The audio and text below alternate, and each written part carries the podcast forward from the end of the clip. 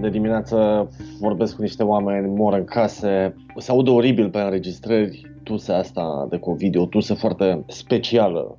Ce se întâmplă? Buretele astea care e plămânul, acum, după COVID, din cauza fibrozei, începe să arate ca un burete ars, adică își pierde elasticitatea. Oamenii nu pot inspira profund, ca atunci, nu, când deschizi mâinile și faci... Nu mai poți să faci asta, dar faci numai câte un pic, atât. Tusea e la fel, nu e o tusă din asta profundă. E o...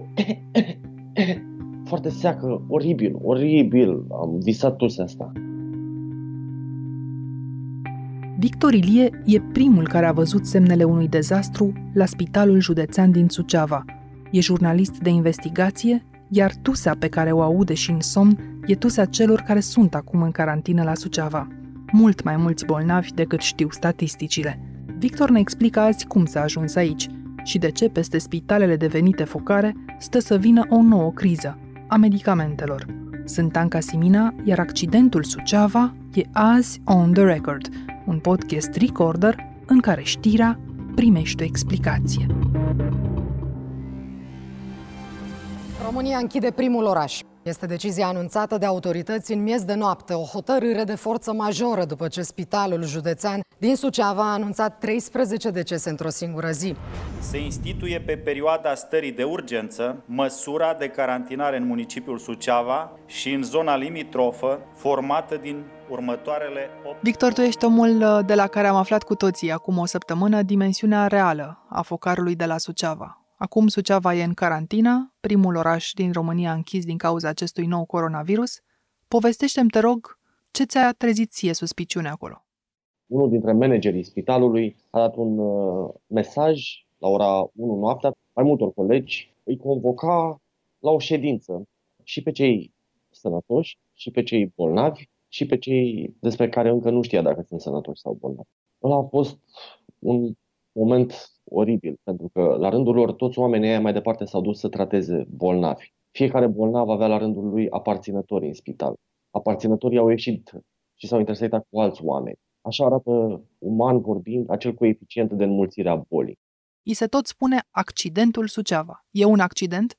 Nu sunt lingviste, dar accident îmi sună a ceva ce nu puteam preveni ceva ce nu puteam controla. Nu am avut un accident auto, adică mi-a ieșit cineva în cale, nu am putut să prevăd asta. Aici însă e cu premeditare. Omul ăla, managerul care a dat mesajul, l-a procesat, l-a gândit, l-a scris la ora 1 noaptea. Iar el e un medic.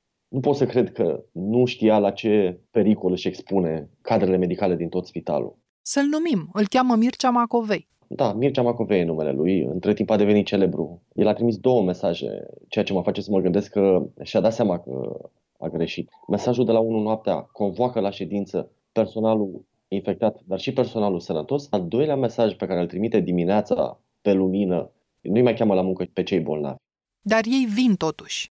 Ei vin, sunt în spital, unii sunt netestați chiar și în momentul ăsta. Deci în momentul ăsta în Spitalul Județean Suceava muncesc medici și asistente care nu au fost testate, dar care au simptome.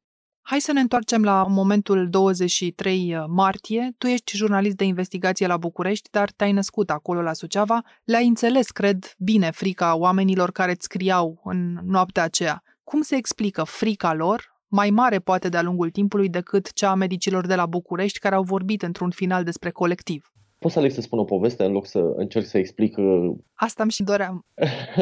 Ei, ce se întâmplă? După ce public statusul, reușesc să fac rost de numerele de telefon ale mai multor angajați de acolo, asistente în principal, dar și medici. Cu una dintre asistente am vorbit uh, în trei zile diferite. În prima zi am putut să vorbim la telefon. Ea vorbea greu, dar putea vorbi. În a doua zi am decis, nu se mai simțea foarte bine, și așa că am continuat să vorbim prin mesaje. Scria corect gramatical, virgula era unde trebuie, cratima era unde trebuie. În a treia zi în care am continuat să interacționăm, ea nu mai scria corect. Cratima se transforma în underscore, punea virgulă între să și nu, punea foarte multe semne de exclamare, nu așa scria până atunci. Îmi spunea că nu am mâncat foarte multă vreme, se simte foarte slăbită. I-am spus femeii, doamnă, o să vă public povestea. E importantă povestea dumneavoastră, că așa vor fi tratați oamenii în toată țara. Trece interesul public prin tavan. Femeia a decis că se teme mai mult pentru siguranța jobului ei de după pandemie decât pentru viața ei și criza în care era.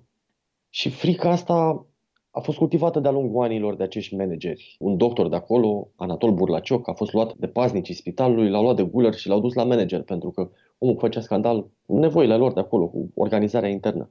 Niște manageri autoritari creează implicit o presiune fantastică asupra personalului în perioada asta. Să nu spună că le lipsește aia, să nu spună că le lipsește cealaltă, să nu spună nimic. În dimineața asta la fel, femeia cu care am vorbit abia respira, abia respira. Locuiește în Bosanci, la câțiva kilometri de Suceava. Ea stă pe aceeași stradă cu sora ei, fratele ei, mai mulți cumnați, cu metri, stau toți pe aceeași stradă. Înainte să fie confirmată pozitiv, foarte mulți dintre ei, 50 la număr, au fost la o înmormântare. Iar acum toată lumea are simptome. Și nu au medicamente, pentru că a primit doar asistenta de la spital medicamente, pentru că s-a dus acolo la spital. Iar ea își împarte pastilele doar cu soțul ei. E ceva acolo... Mi-a spus că se teme pentru jobul ei. Abia respira. N-am putut să vorbim foarte mult la telefon. Discuția a fost preluată de fica ei. Poți să-ți citesc un mesaj? Te rog. Domnul Victor, mama mea este asistentă medicală acolo. Nu vă pot da mai multe detalii că nu vreau să își piardă serviciul. Dar situația e jalnică. Sper și îmi doresc ca presa să scoată la iveală toate mărșăviile ce se întâmplă. Ca să înțelegem mai bine ce s-a petrecut la Spitalul Județean din Suceava, în locul căruia ar fi putut fi probabil orice alt spital județean din România. Am sunat-o pe Ioana, îi vom și distorsiona ușor vocea tocmai ca să o protejăm, pentru că, așa cum explicai mai devreme, și această asistentă de la Suceava, ca și cea de care îmi povesteai, încă se teme. A fost infectată în acest spital cu noul coronavirus pe care l-a și dus familiei. Hai să o ascultăm. Ioana, sunteți asistentă la Spitalul Județean din Suceava. Da. Multe zile după ce a apărut primul caz de COVID pozitiv, confirmat în spital, ați continuat să lucrați cu o singură mască chirurgicală pe zi. Așa este. Ce răspuns ați primit atunci la primele nemulțumiri care au apărut între medici și asistente? Ne veneau ordine de sus să nu facem ce vrem noi, ce cum ni se indică. Pentru că noi suntem angajați și suntem supuși anumitor reguli. Nu conta dacă suntem bolnavi sau sănătoși. Dar atunci se gândea cineva că ați putea fi bolnavi? Nu, nimeni nimeni până ce nu a expunit acea bombă, când am fost chemat de urgență la șapte jumătate dimineața, tot, tot spitalul.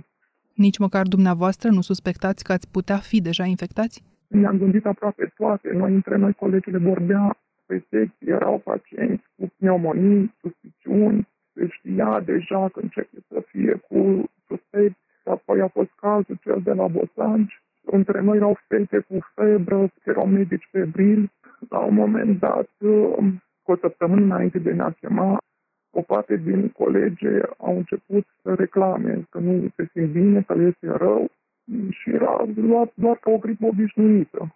Dar problema era de fapt aici. Dar nu puteam să spunem nimic. Eram tot timpul controlate, amenințate. Amenințate? Da, amenințate că dacă nu ne facem treaba și nu venim la servici, ne desface contractul de muncă disciplinar. Se tot spune că acum noi ne legăm din manager. Degeaba ne-a oferit clădire frumoasă, degeaba ne-a oferit aparatură, că nu lipsea materia primă, adică mănuși, mască, șervețele, hârtie igienică, seringi. Nu interesea pe nimeni, fiecare se descurca cum putea. I-ați spus acestui manager vreodată că nu e în regulă? Da, bineînțeles, dar aveam cui să spune. Și ne era frică, eram urmărite. Ne sunau la o bucată de noapte, unde te duci, ce faci. Deci eram temoși și eu. Noi totdeauna eram în teroare, pentru că între noi erau colegi infiltrate din pilele lor care ne vreau. Și atunci eram mutate disciplinar, cum vroiau ei pe alte secții. Nu conta dacă ești bun profesional, la ei nu conta lucrul ăsta. Se muta ca așa vroiau ei. S-au dat șef de secție jos cu experiență, s-au pus alt șef de secție, ne puneam să facem de serviciu la intrare ca și cum eram noi portărese, ce vroiau ei, aia făceau din noi. Și când a fost cu echipamentele, ne-a schimbat în ținută albă, după ce a venit uh, domnul președinte și nu le-a plăcut că arătăm în culori bleu mare, Vă referiți la președintele Consiliului Județean? Nu, domnul președinte Iohannis, când ne-a văzut în bleu, a zis că măi, dar ce cu foi așa de sumbre? Și a doua zi a venit o ordine la domnul manager că toată lumea să se schimbe în alb. Bună ziua și felicitări! Acest nou ambulator integrat de specialitate aduce respect pentru pacient și pentru întregul personal medical. Vă felicit, domnul președinte, domnul manager, domnul primar, după ce vor vedea și vor auzi oamenii ce realizări aveți aici în Suceava, fiți convinși că veți avea musafiri din multe alte părți. Vă doresc să-i tratați foarte bine, să aveți numai pacienți mulțumiți. Felicitări! Mi-a dat un simplu echipament care era oribil ca și material și apoi am fost obligate să ne cumpărăm și le spălam acasă. Erau pacienți poate cu SIDA, cu hepatite, cu orice, noi le luam acasă și le spălam. Până când a venit acest moment? Când a venit această bombă, a fost revolta noastră, așa ceva nu se poate, este bătaie de joc la adresa noastră. Parcă eram undeva ca într-o stână și ne-au adunat pe toți la un loc. Nu se poate așa ceva. Ordinul a fost, nu contează că ești simptomatic, asimptomatic, pozitiv, nepozitiv, toată lumea prezentă. Și erau colegi care era rău, vărsau cu febre, acolo toate, nu contează. După aia ne-a ținut acolo, nu, nu primeam niciun răspuns, nimic. Și întrebam ce se întâmplă, de ce ne-a chemat. Din ordinul ministrului suntem aici, că ne schimbă turele, că ne face de 8 ori. Nu știam nimic. La unii le-am spus, faceți bagajele, că din momentul ăsta nu mai plecați acasă. Era un haos total. Vom reveni la Ioana Victor pentru că nu se termină aici povestea ei. Din ce povestește Ioana, infecția din acest spital trece dincolo de cea cu coronavirus de peste 10 ani. Un director medical aflat în funcție, cel pe care îl menționai, Mircea Macovei, care invocă un ordin de ministru inexistent, Deasupra lui, în ierarhie, un manager, Vasile Râmbu, să-l numim și pe el la acea dată, care, da, a făcut o clădire frumoasă, cum spune Ioana, a cumpărat aparatură, dar conduce prin frică. Angajează pile și pune angajații în situații foarte complicate. E Suceava o excepție? Nu, nu, nu. Suceava e trailerul dezastrului din foarte multe spitale din România. Managerii conduc autoritar aceste spitale pentru că ei au pâinea și cuțitul, nu? Banii și hârtiile. Pentru că ei decid cine este rentabil, în egală măsură și pacienți, și doctori, și asistente, și cine nu este rentabil. Într-adevăr, spitalul din Suceava arată ca în München, arată ca la Viena. E wow. Dar degeaba dacă cei din conducere sunt tot niște golani autohtoni. Sau cel puțin niște oameni sprijiniți politic și nimic mai mult. Asta s-a văzut foarte bine la Suceava în momentul în care poziția de director general al spitalului depindea de președintele Consiliului Județean, Gheorghe Flutur, care Gheorghe Flutur a primit un tratament de lux Printre cei infectați se numără și președintele Consiliului Județean, Gheorghe Flutur. Surse din spital spun că este tratat într-o rezervă. Pentru restul pacienților, spitalul din Suceava rămâne un coșmar. Pentru că nu a zis el, a băgat acolo bani, sunt bani în cont. Cu asta s-a spălat Gheorghe Flutur pe mâini. L-a nominalizat de altfel pe Vasile Râmbu, acum doar 5 luni, ministru al sănătății într-un guvern pe hârtie. N-a ajuns să fie domnul Râmbu ministru al sănătății, numai pentru că acest guvern avea să stea în funcție mai puțin de un an. Ce-ți spune asta?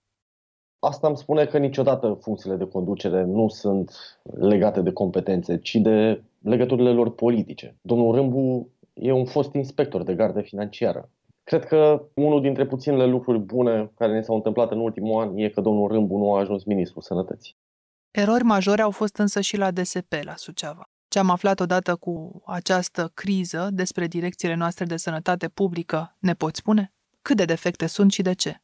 Păi hai să plecăm tot de la Suceava. La Suceava, șefa Direcției de Sănătate Publică este soția fostului director financiar al acelui spital. Femeia a fost o contabilă la IAS în Rădăuți nu o califica absolut nimic pentru poziția asta.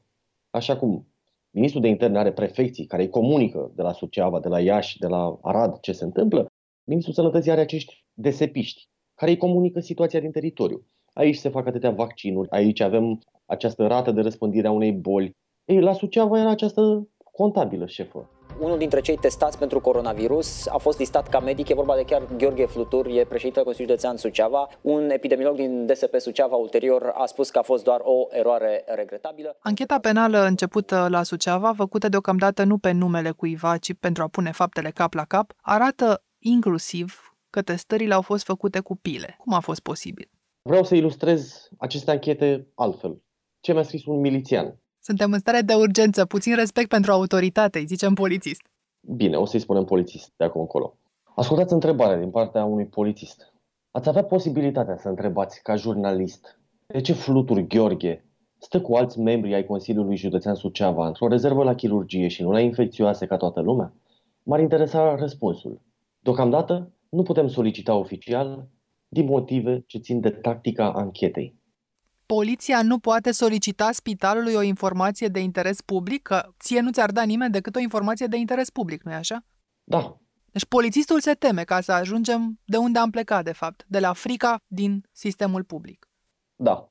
Că vorbim de spitale, că vorbim de interne, că vorbim de, de, de orice. Așa funcționează. Iar acum tot sistemul e obligat să fie sincer cu noi de context. De minte de în continuare foarte multă lume. Dar nu mai pot pune Batista pe țambal pe toate leerele societății. Acum crapă pe undeva cineva, spune, vorbește, pentru că moare. Hai să vedem și ce spune Ioana despre cine a fost testat, despre cine așteaptă încă, în ciuda simptomelor evidente. Când ați aflat că aveți un test COVID pozitiv? Dacă era după ei, nici acum nu eram testată. Și cum v-au testat? Am insistat, pentru că aveam simptome.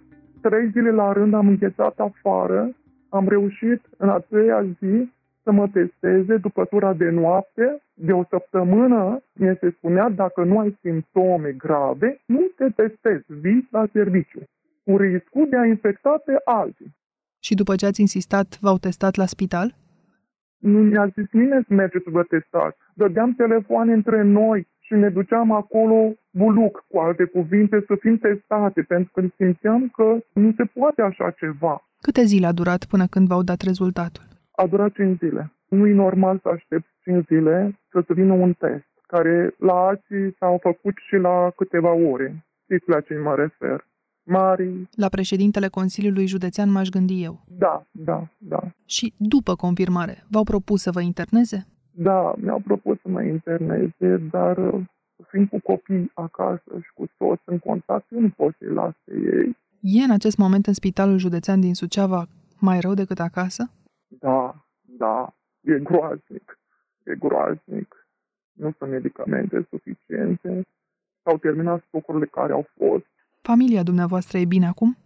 Soțul cu dureri în piept, cu cefalee, copiii unul are dureri în piept, celălalt este mai ok, mai bine. Doar cefalee și un pic durere în gât. Și acum vă vedeți familia cu simptome și nu puteți obține pentru ei un test? Nu, că nu sunt teste. Ei au spus că ne testează la 14 zile. Cum vă simțiți, doamna Ioana?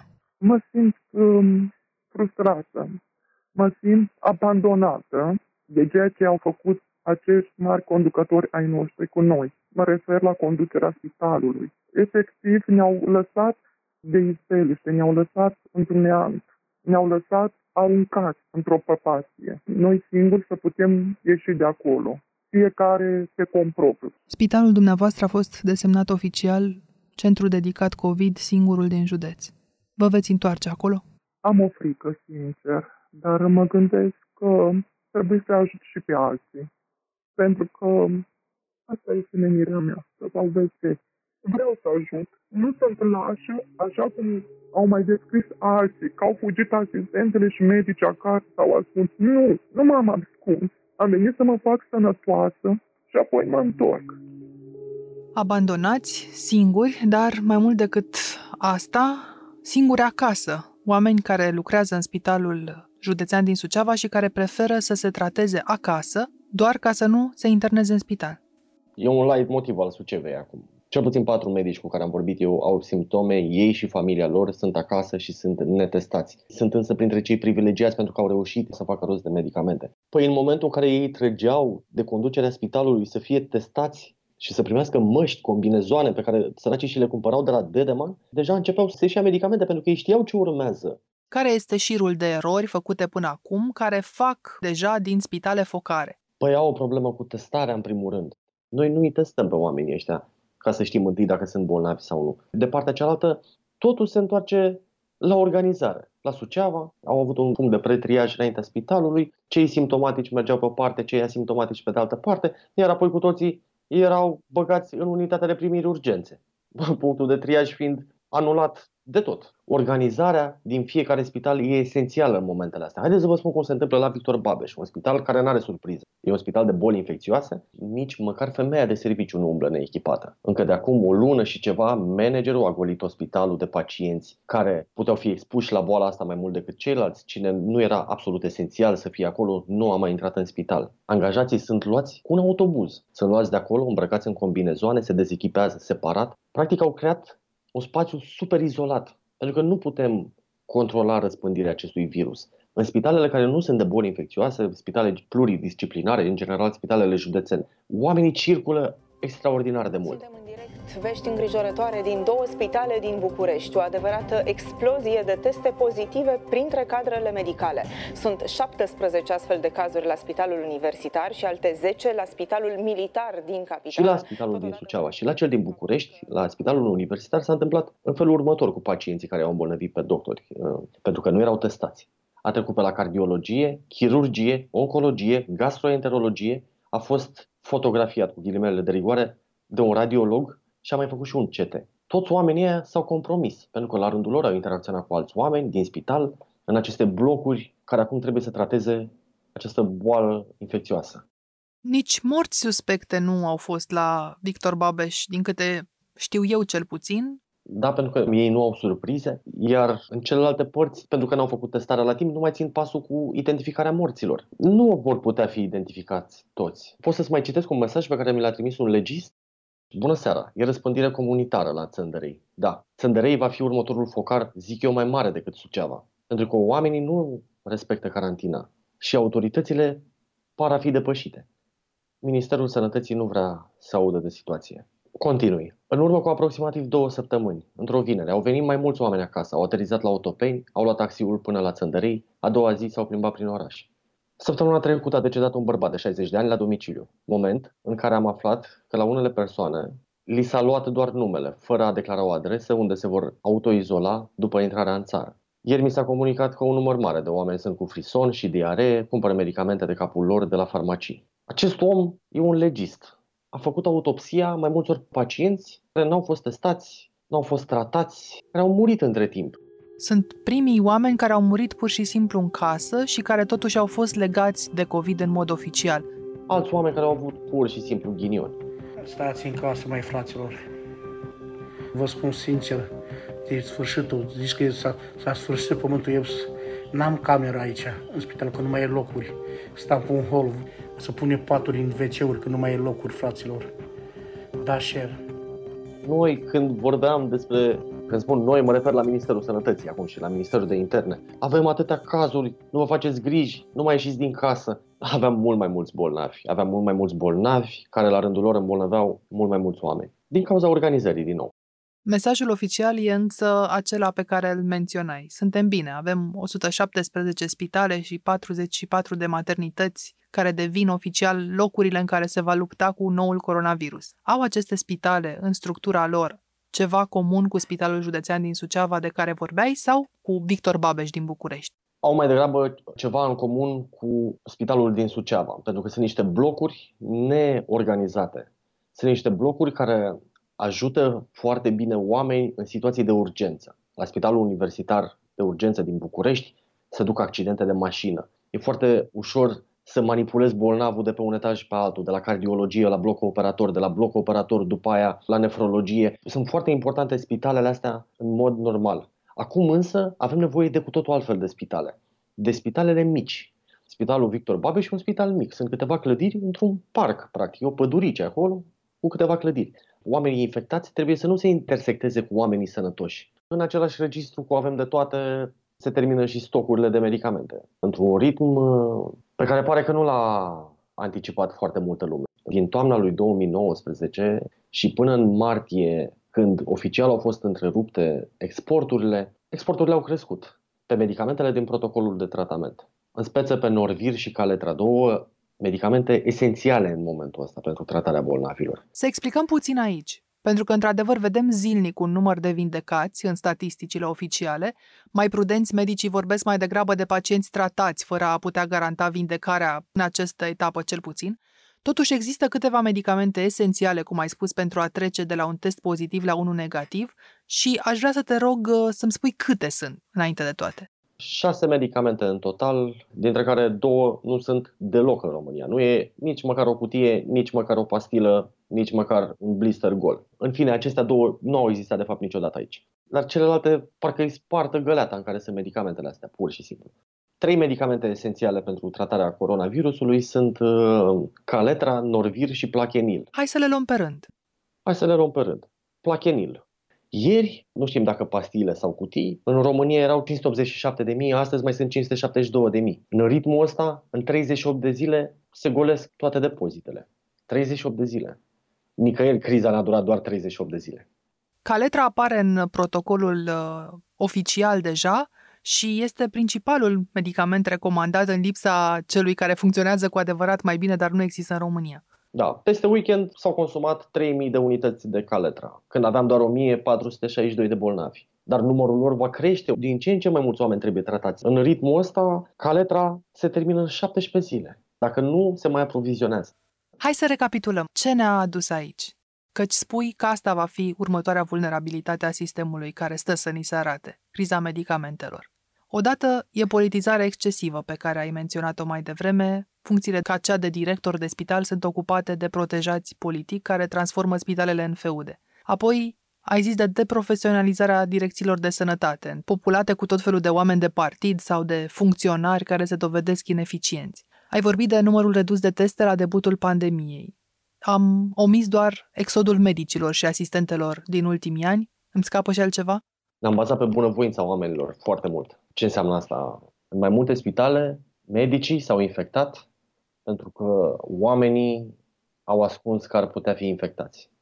Practic, avem vina managementului de spital, vina managementului de țară, vina managementului de boală. Ioana îmi spunea totuși la telefon că ea încă mai speră și că după ce va trece criza, cumva vom fi cu toții obligați să nu mai tolerăm măcar pilele și corupția și așa îi se va face bine și spitalul. Tu ce crezi? Eu nu prea mai sper și știi de ce nu prea mai sper? Pentru că pe 23 ianuarie, odată cu Organizația Mondială a Sănătății, acești oameni pe care îi vedem acum în fiecare seară la televizor, părând că ne dau raportul, erau cu toții împreună și au luat prima decizie. De astăzi ne organizăm. Pe 6 februarie, Banca Mondială ne-a băgat 200 de milioane de euro în cont pentru criză. Pentru această criză. I-am cheltuit mult mai târziu pentru că ei dezbăteau împărțeala acestor bani. Ori, în mijlocul crizei, când tu dezbați asta, înseamnă că nu prea vibrezi la nimic uman. Între oameni și autorități rămân totuși spitalele și tu vei fi în curând tată. În ce spital îți închipui acum că se va naște copilul tău? Cred că se va întâmpla acasă. Pentru că nimeni nu ne poate garanta în momentul ăsta un spital curat.